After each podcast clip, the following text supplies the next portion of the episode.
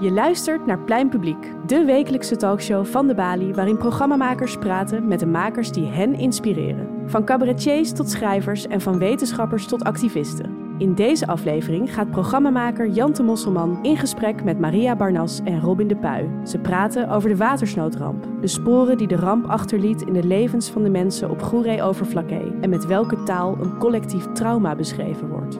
Maria Barnas is schrijver, dichter en beeldend kunstenaar. Ze onderzoekt in haar gedichten, sculpturen en films hoe woorden en beelden samenhangen en botsen. Robin de Puy is fotograaf. Haar foto's beginnen met een verlangen om haar eigen verhaal te vertellen via de gezichten van anderen. Dit gesprek gaat over hun gezamenlijke project Waters, over de watersnoodramp in 1953. 70 jaar later tonen Robin de Puy, zelf opgegroeid in Oude Tongen, waar 305 slachtoffers vielen, en dichter Maria Barnas in Waters de diepe sporen die de watersnoodramp heeft achtergelaten bij de overlevenden en hun kleinkinderen. Ja, Robin, ik wil bij jou beginnen, want jij bent opgegroeid in Oude Tongen. Ja. Speelde de watersnoodramp een rol in jouw jeugd? Ik woonde aan de haven in Oude Mhm. Tongen. En er is een pleintje. En achter dat pleintje is ook de begraafplaats van de watersnoodramp. En voor mij was het altijd... Het was altijd daar. Dus die, die ramp was altijd onderdeel van de plek waar ik woonde. Maar niemand sprak erover. Dus het was iets wat er was, maar wat niet echt besproken werd of zo. Dus ik wist ervan, maar het waren niet... Ja, het waren niet eh, gesprekken die je voerde met... eh, we hadden zo'n bankje. Ik ben opgegroeid in het oude gemeentehuis. Daar ben ik geboren. En had je van die bankjes voor de deur... en er zaten altijd mannetjes te praten. Het was dan niet dat dat het gesprek van de dag was of zo. Dus het Nee. was ehm, het onderwerp...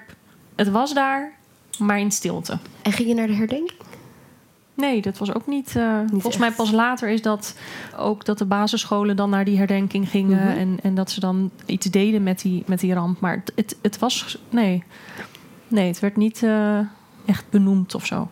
Nee. Ehm, en jij hebt het ook dus niet op school gehad? Nee, ja, nou kan ik misschien.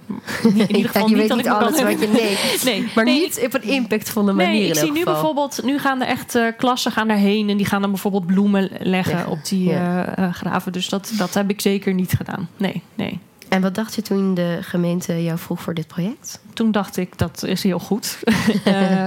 Nee, ik, ik, ehm, ik voelde wel, als er een document gemaakt eh, zou moeten worden, dan is dit wel echt het moment. Omdat A, natuurlijk de mensen al oud eh, worden en er steeds minder mensen zijn die erover kunnen praten. Als er dan portretten gemaakt moeten worden, dan voel ik natuurlijk ook wel. Ik ben, ik ben opgegroeid op dat pleintje. Mijn ouders, ik ben opgegroeid in een hotel. Dus Ja. eh, al die mensen die kwamen ook altijd bij ons wel over de vloer. Dus het voelde als vrij logisch dat ik dat dan zou oppakken. Dus dat, ehm, ja, nou ja, dat. En ik, voel, ik voelde wel ook echt van ja, maar ik wil echt dat, ik wil wel dat het verhaal bekend wordt. Heel veel mensen kennen de Tweede Wereldoorlog, wordt wel eh, verteld op Ja. school. Maar de watersnoodramp die vrij kort daarna eh plaatsvond, eh, vond helemaal niet. Of zo. Nee. Het is niet onderdeel van de. Het was geen onderdeel van de Nederlandse geschiedenis.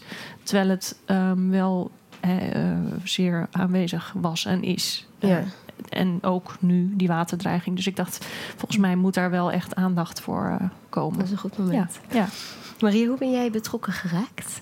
Door Robin. Ja. Ja, die heeft mij gevraagd. En het is niet, iets, het is niet een onderwerp dat dicht bij me lag. Ik, ik meende me te herinneren dat mij op school verteld is dat iedereen moet leren zwemmen in Nederland.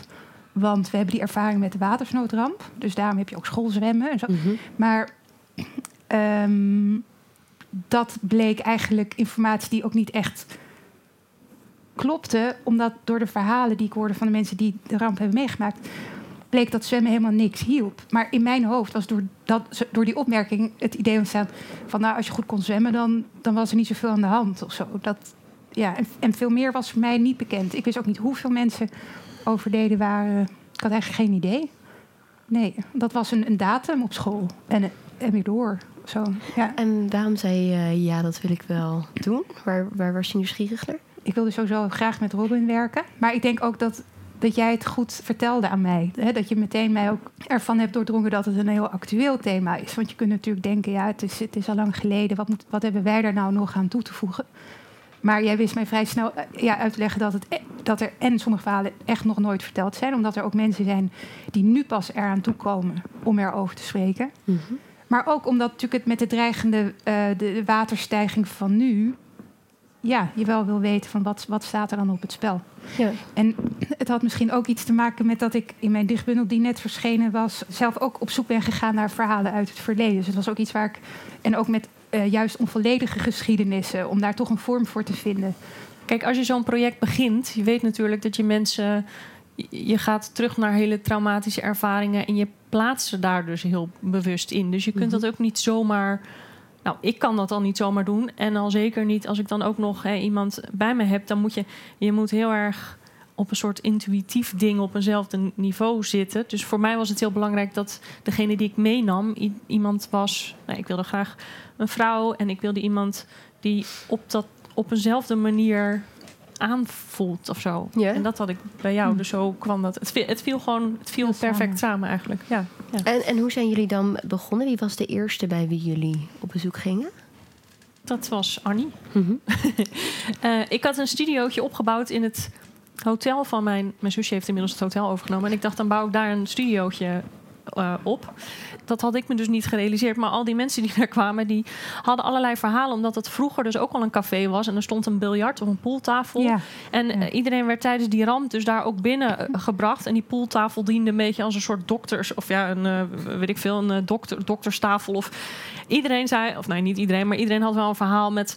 oh ja, nee, mijn moeder ja, die kwam binnen... en die werd op een pooltafel hier in de hoek gelegd. Of iedereen, iedereen had heel duidelijke herinnering aan die plek. Ja. Ehm, dus nou ja, dat, Dat helpt. Dat helpt heel erg om dat gesprek natuurlijk Mhm. op gang te brengen. En dat ze wist dat jij er vandaan kwam. Ja. Want heel veel gesprekken begonnen met... ja, je ouders hè, die wonen hier en jij weet het, jij snapt het. Ja. Waardoor ik ook makkelijker geaccepteerd werd, volgens Ja. mij. Ze vertrouwden jou. Ja, Ja. ze vertrouwden jou. Ja. Ja, en ja. ja. Maar ik moest er een beetje voor werken. Maar, Ja. ja. En kwam Annie dan zelf naar jullie toe of hebben jullie haar gevraagd? Nee, we hebben iedereen gevraagd. Er is niemand uit zichzelf eh, gekomen. En ik heb op social media heb ik oproepen geplaatst. Omdat Mhm. ik dacht, deze mensen gaan echt niet zelf eh, zich aanmelden hiervoor. Dus het moeten eigenlijk kleinkinderen of kinderen zijn... die grootouders een beetje mee, eh, meekrijgen. En dat werkte dus inderdaad. Dus op die manier heb ik de eerste contacten gelegd. En toen vanuit daar ben ik natuurlijk ook op het eiland. Ga je dan met mensen praten. En dan van, oh, dan moet je die hebben en dan moet je die hebben. En dan, dan gaat het op een gegeven moment wel rollen. Maar het is niet een onderwerp waarbij mensen dan in de rij gaan staan om een verhaal te vertellen en eh, zich te laten fotograferen. Zijn er ook mensen die aanvankelijk dachten van ik wil misschien wel meedoen en toen uiteindelijk toch zich hebben teruggetrokken? Of Volgens mij wel. Ja, ik heb wel een paar mensen. Of ook die dan met het kleinste dingetje of zo dan toch... Ik weet nog dat wij op een andere plek stonden dan die, dan die persoon. Dus die had ik op een gegeven moment aan de telefoon. En het was Mhm. echt tien minuten later of zo. Maar nee, nee, nu is het echt klaar. Of nu eh, het was meteen gaat het niet Laat meer. nu maar Ja. zitten. Ja, inderdaad. Laat nu Ja. maar zitten. Ja. Dus het was... Het was Die, die dan heel blij waren met dat ze reden ja. hadden. om Ja. het af te En zeggen. ook bijvoorbeeld Ja. die, die eh, man die met zijn zoon kwam. En die echt, ja, vaak werden die de oudere mensen echt begeleid door hun kinderen. Die Ja. dan ook het verhaal eerst deden. En dan, nou, dan vertelden ze, ja, mijn ouders hebben niet kunnen slapen vannacht. Van, ja, dat ze dit vandaag zouden gaan doen. En, dus het was echt wel moeilijk voor, voor mensen om het te gaan vertellen. Ik kan me ook wel voorstellen dat je dan, want je wil het hele verhaal, mhm. maar je wil mensen niet duwen.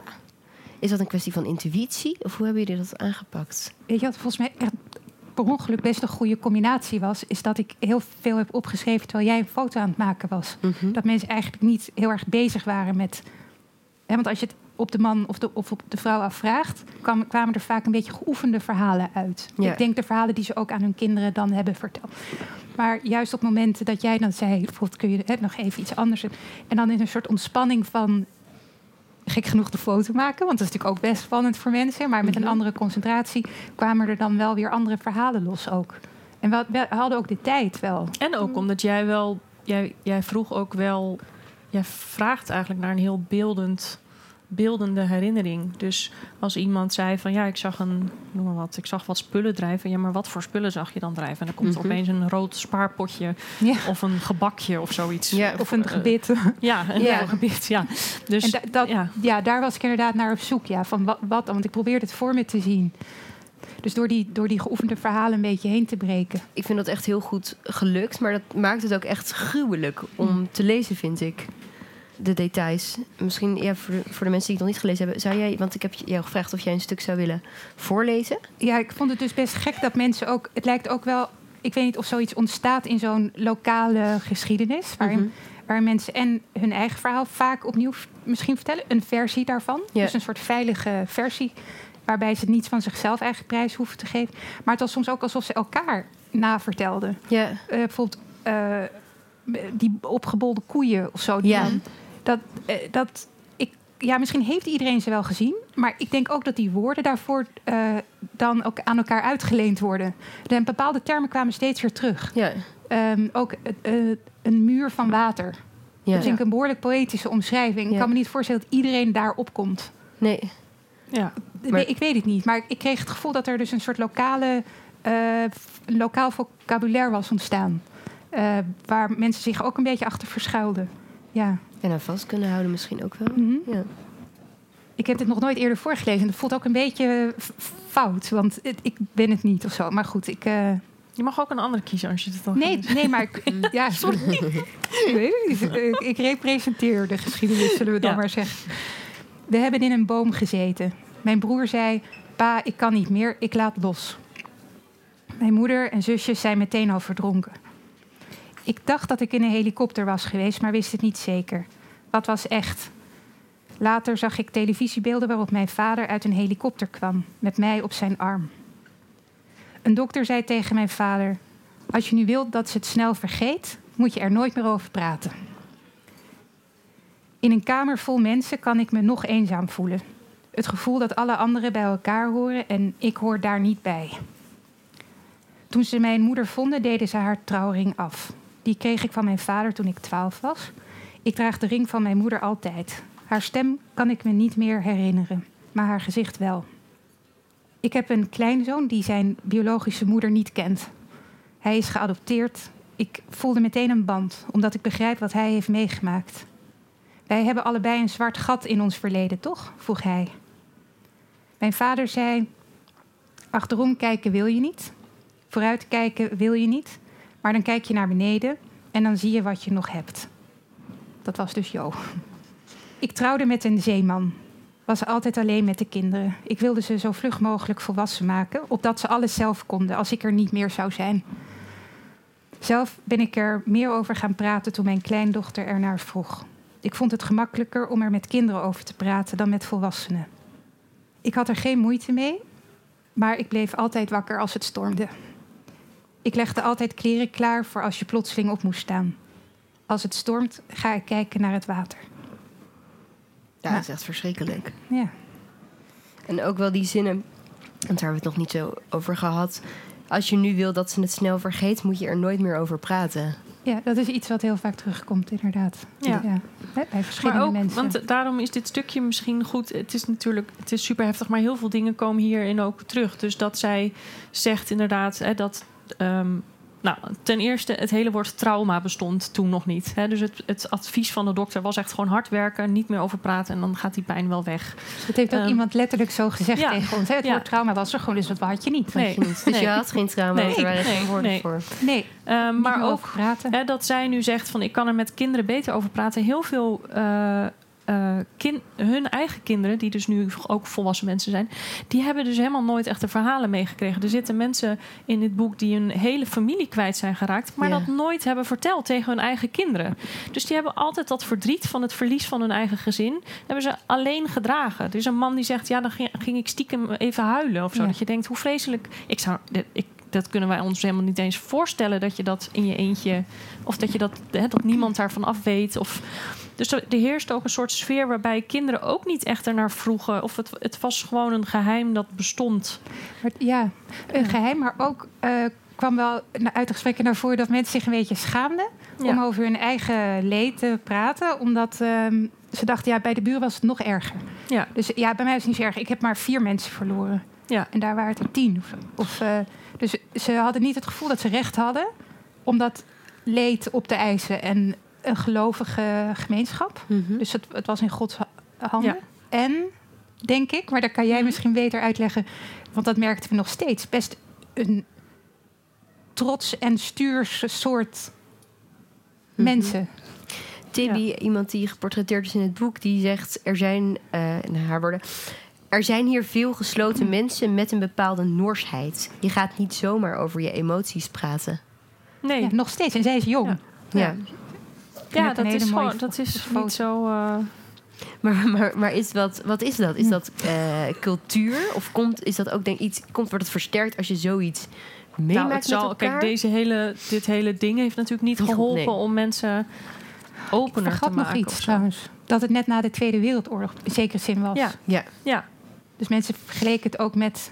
ja. Nou, zo erg als de oorlog was het niet. Nee, terwijl de mensen in deze streek, die hebben dus veel meer mensen verloren tijdens de watersnoodramp dan in de Tweede Wereldoorlog. Ja. Dus dat, er is heel veel herkenning en erkenning voor, die, voor de Tweede Wereldoorlog, maar de ramp die voor deze streek in ieder geval heel erg belangrijk was, Mhm. eh, is er ja, tot eigenlijk nu nooit geweest of zo. Dus Nee. dat, eh, Wat mij heel erg getroffen heeft, is dat men zei dat iedereen wist dat de dijken niet goed waren. ja. Het is daar onder water gezet. Want heel veel mensen zeiden het is de tweede keer dat we onder water stonden. Want in de Tweede Wereldoorlog is alles onder water gezet om op z'n Hollands dapper alles onder te laten lopen. ja. In plaats van vechten, toch? Je, je zet je Ja. vijand in de modder. ja. Ja. En dat eh, was ook wel effectief. Dus de dijken waren daardoor verslechterd. Alles was eigenlijk eh, te nat geweest. En Mhm. Er was daardoor heel veel armoede, want akkers en zo konden, waren niet meer bruikbaar. Alles was zout. Ja. Ja. ik heb de uitdrukking, was het van Dies, die het had over aardappels lezen. Mhm. Ja, ik had daar nog nooit van gehoord. Maar aardappels lezen is, als, als de boer eigenlijk alles al van het land heeft gehaald... dan, dan mochten de mensen die voor een jun om een derde op het land werkten... dat kan Mhm. ik straks misschien nog uitleggen... Ja, Mhm. graag. ehm, de restjes konden gaan rapen. En daar overleefden ze dan van. Dus dat was het normale, de normale economie, zullen we maar zeggen. Ja.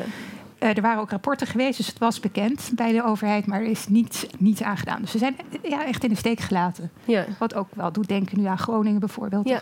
Een beetje uit het oog, een beetje aan de rand, aan de periferie. Mhm. Eh, ja, dat voelen veel mensen ook. En voelen ze dat nog steeds? Want Ja. ik vond het, als je het leest, ik vind het niet een heel wrokkig. Nou, er is één iemand in het hele boek die het gevaar voelt of de dreiging Ja. voelt nog steeds. Ja.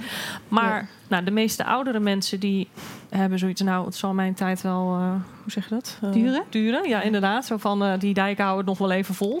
Ja, zoals wij allemaal, hè? In Ja. Nederland. ja. Ja. Eh, Maar- ja. En dus de jongeren zijn allemaal opgegroeid met het idee van... Hè, want toen op een gegeven moment zijn de, de deltawerken zijn gebouwd, de dijken.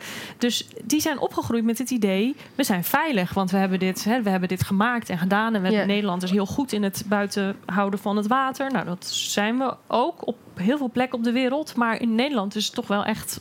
Echt misgegaan. En, ja, inderdaad. En is het nog steeds gewoon niet... Het is niet zo dat de situatie dus nu zo veilig is... als dat de meeste mensen denken.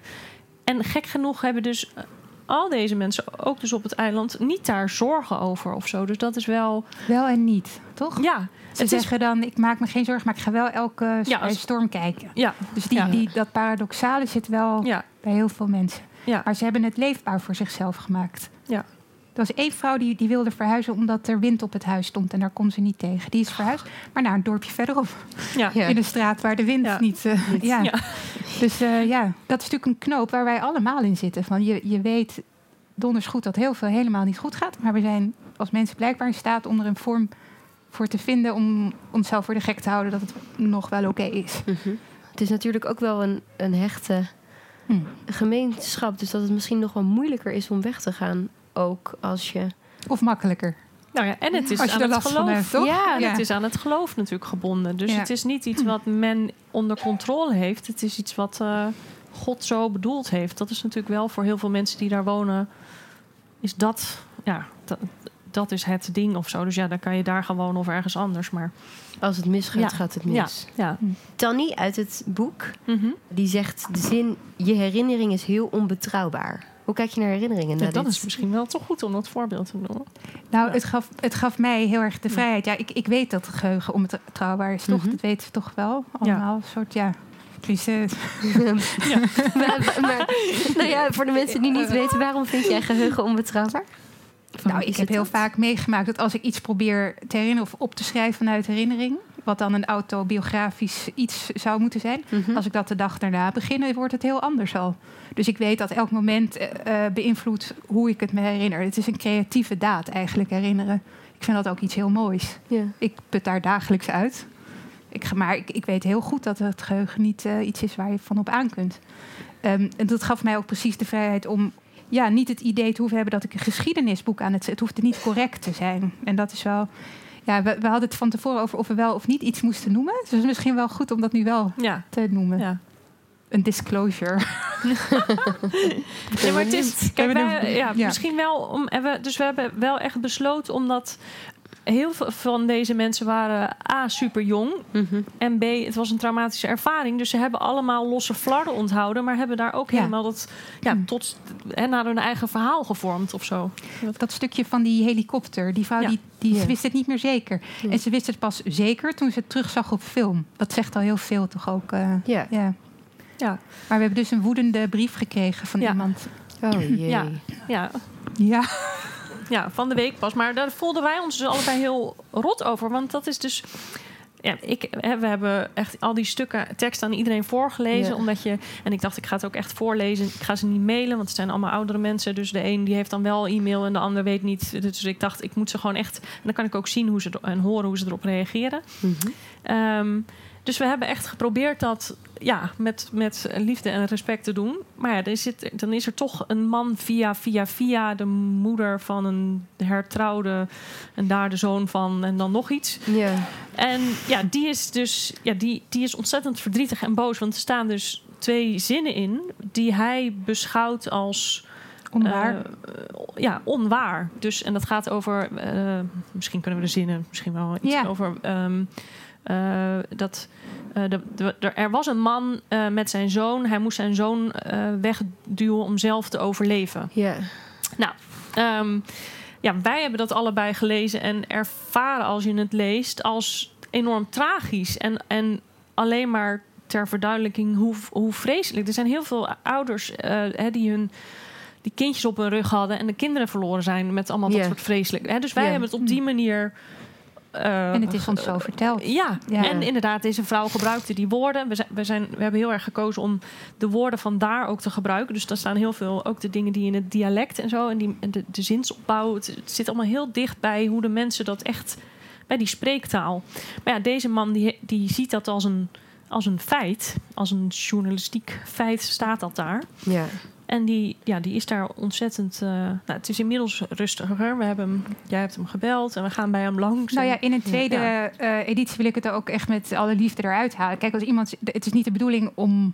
nee. Iemand te grieven? Of nee. nee? Ik wil wel eh, verdedigen dat een alternatieve geschiedenis is van individuele belevingen. Ja. Mm, dat zijn st- stemmen van mensen die leven, die het zich zo herinneren, die het Ja. zo vertellen. Ja. En dat is zeldzaam dat dat wordt opgetekend. Eh, dat is ook niet veel eer vaak gebeurd. nee. Eh, zeker niet daar. En dat wil ik die meneer ook echt graag uitleggen. Dat het niet, het wil geen correcte weergave zijn. We gaan ervan uit dat de herinnering eh, gekleurd kan zijn. Maar het, tegelijkertijd is het wel de werkelijkheid waarmee mensen leven. Dus je, je Ja. kunt zeggen, ja, wat is nou echt, wat is niet echt? Doet het ertoe Mhm. als mensen hiermee leven? Ja. Ja, Ja. Ja, dat is wel... Maar zwaar en moeilijk, ja. Ja. Ja. Ik hoop niet dat er nog 18 boze brieven komen. zeg maar. Nee, Ja, nee, dan ben Nee. dan is het misschien wel mislukt.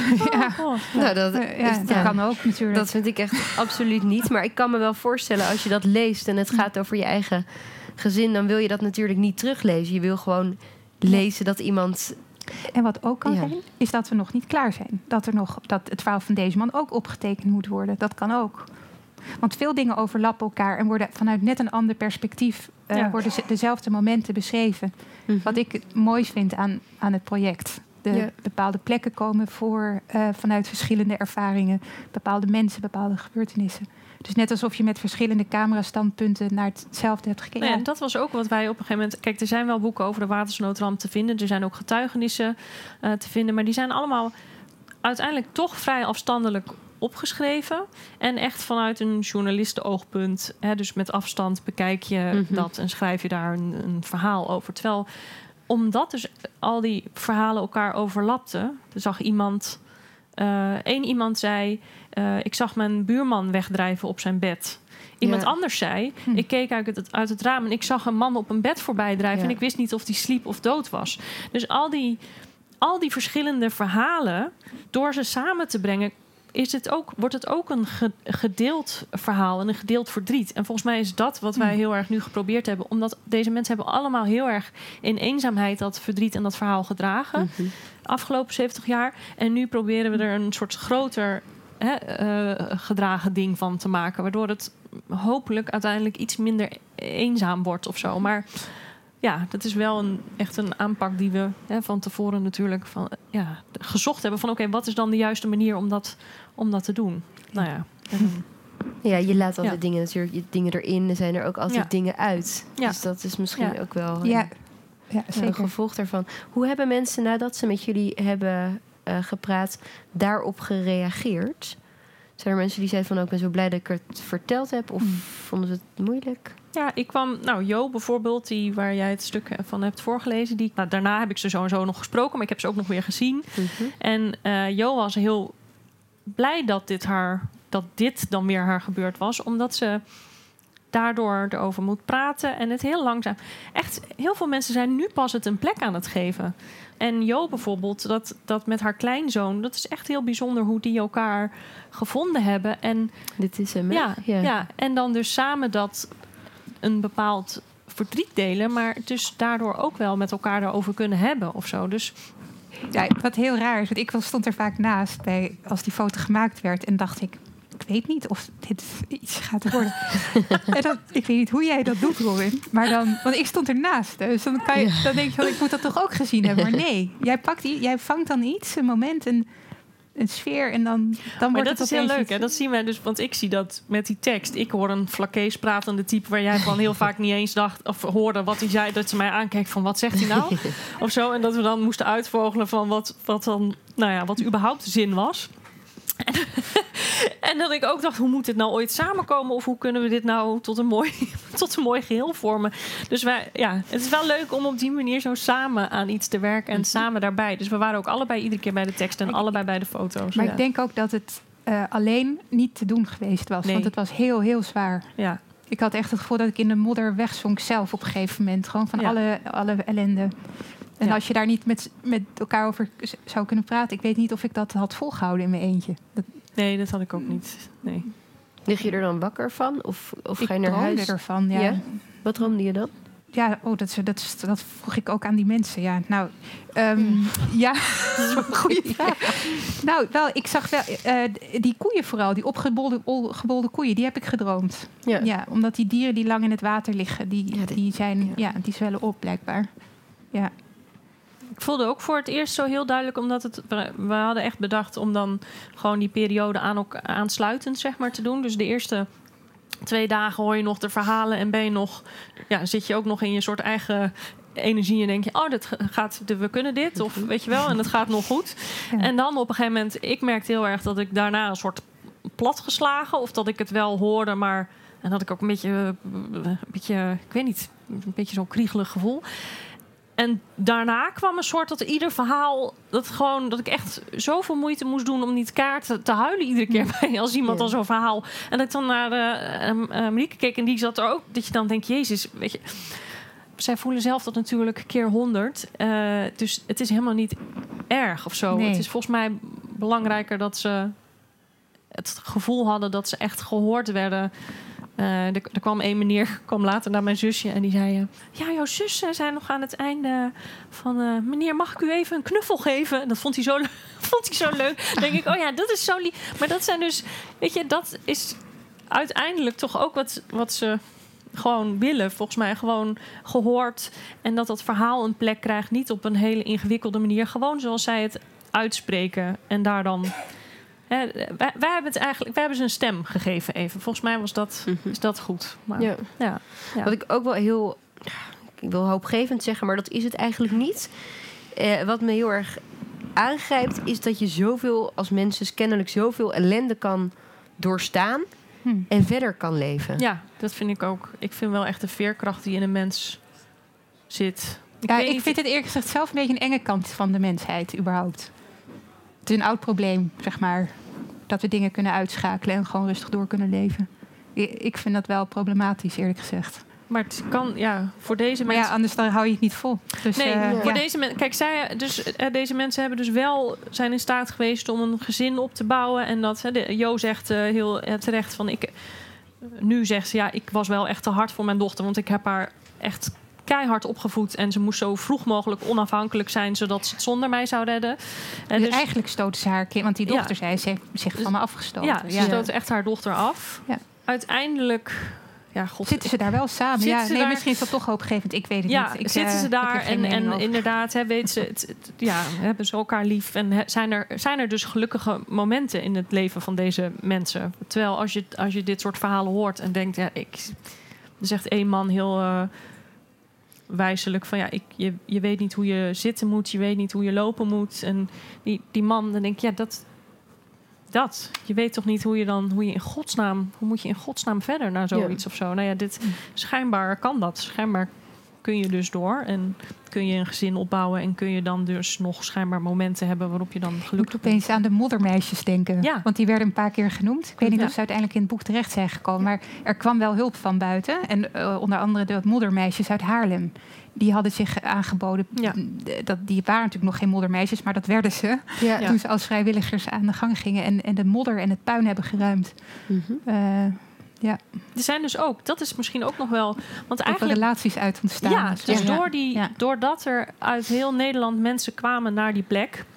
eh, zijn er dus heel veel eh, mannen die de Delta werken en aan de dijk hebben gewerkt, zijn daar blijven hangen en zijn weer getrouwd met, nou ja, met een aantal mensen in het boek, maar met heel veel mensen daar.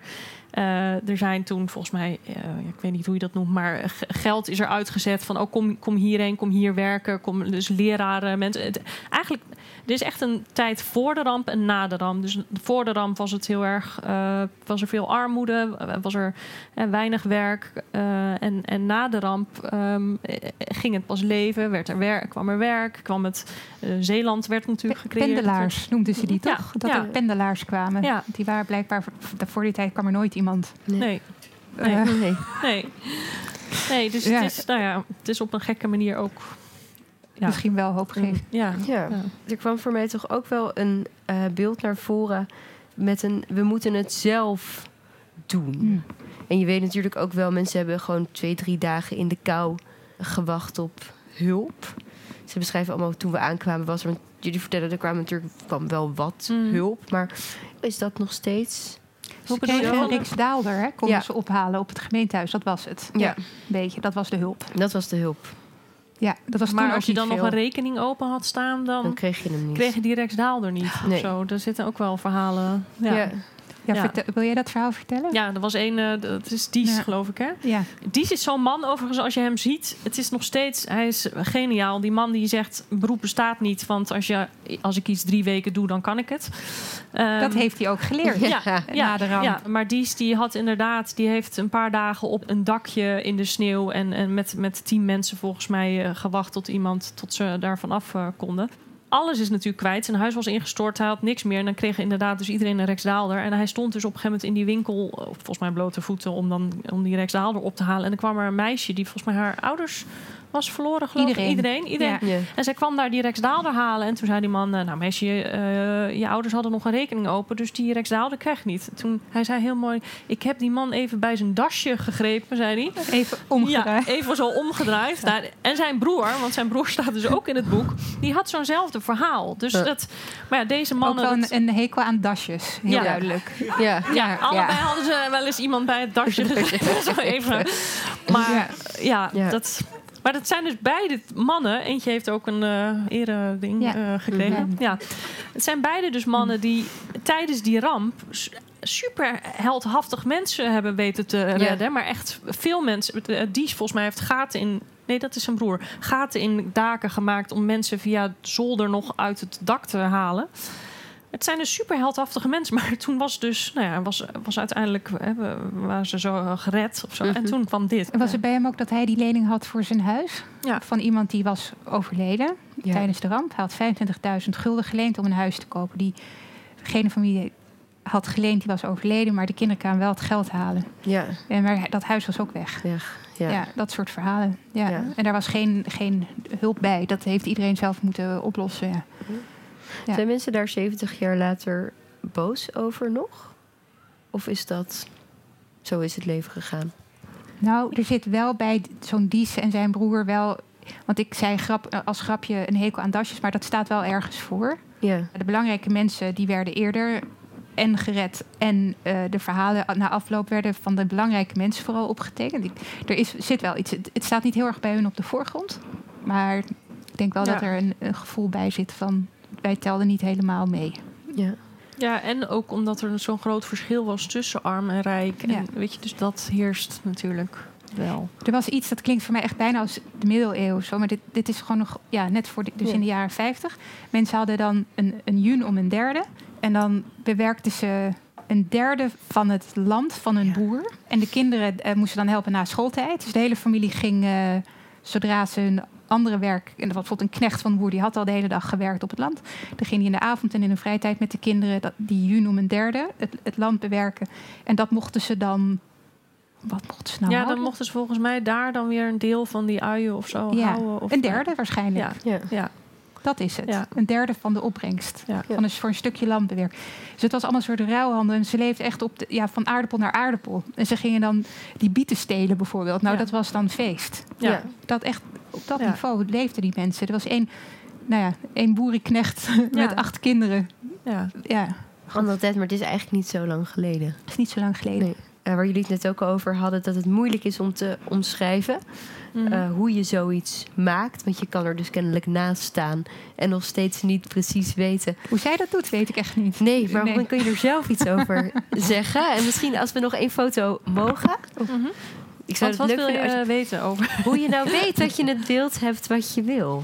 Ja, maar de, ja, Is het een klein deel is natuurlijk technisch, maar het, het grootste deel is toch intuïtief. Dat ik voel, ja, dit is het. En kan Ja. je van iedereen een foto maken die je wil, denk je? Of zoek je wel mensen die echt iets... Je kan zo en zo van iedereen een goede foto maken. Dat is volgens mij niet het, eh, het ding. En zo'n foto?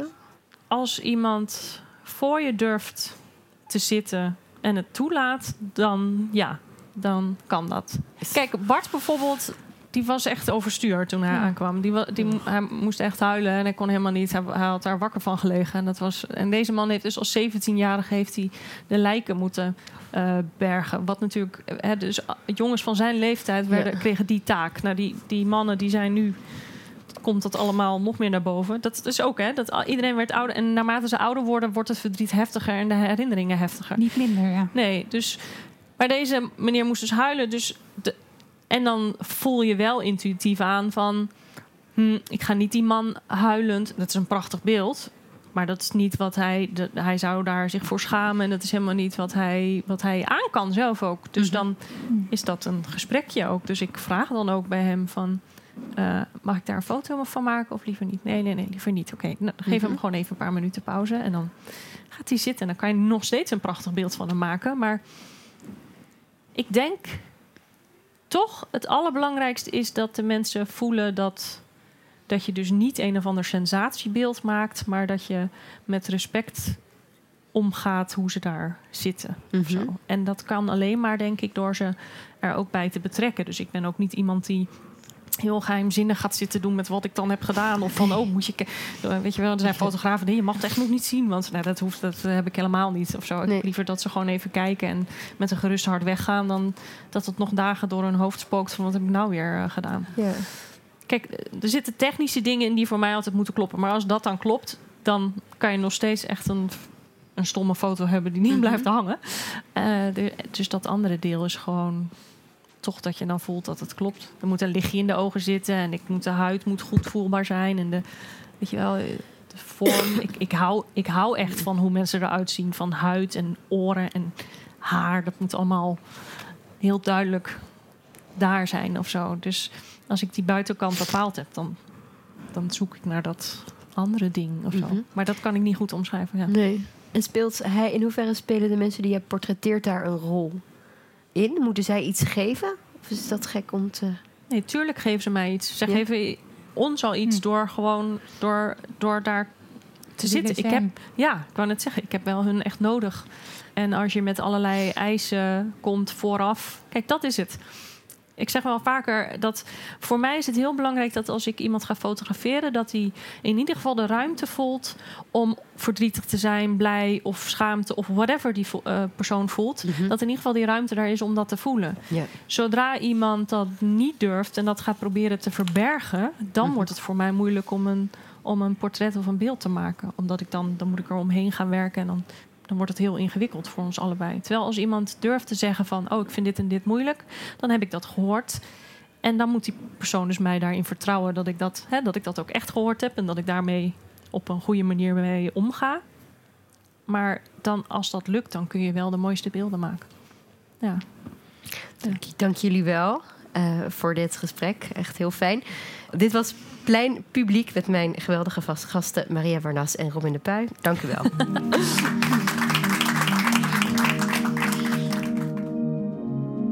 Dit was Plein Publiek met Maria Barnas en Robin de Puy.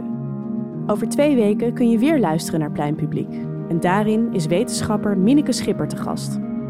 Wil je nou zelf een keer naar Plein Publiek?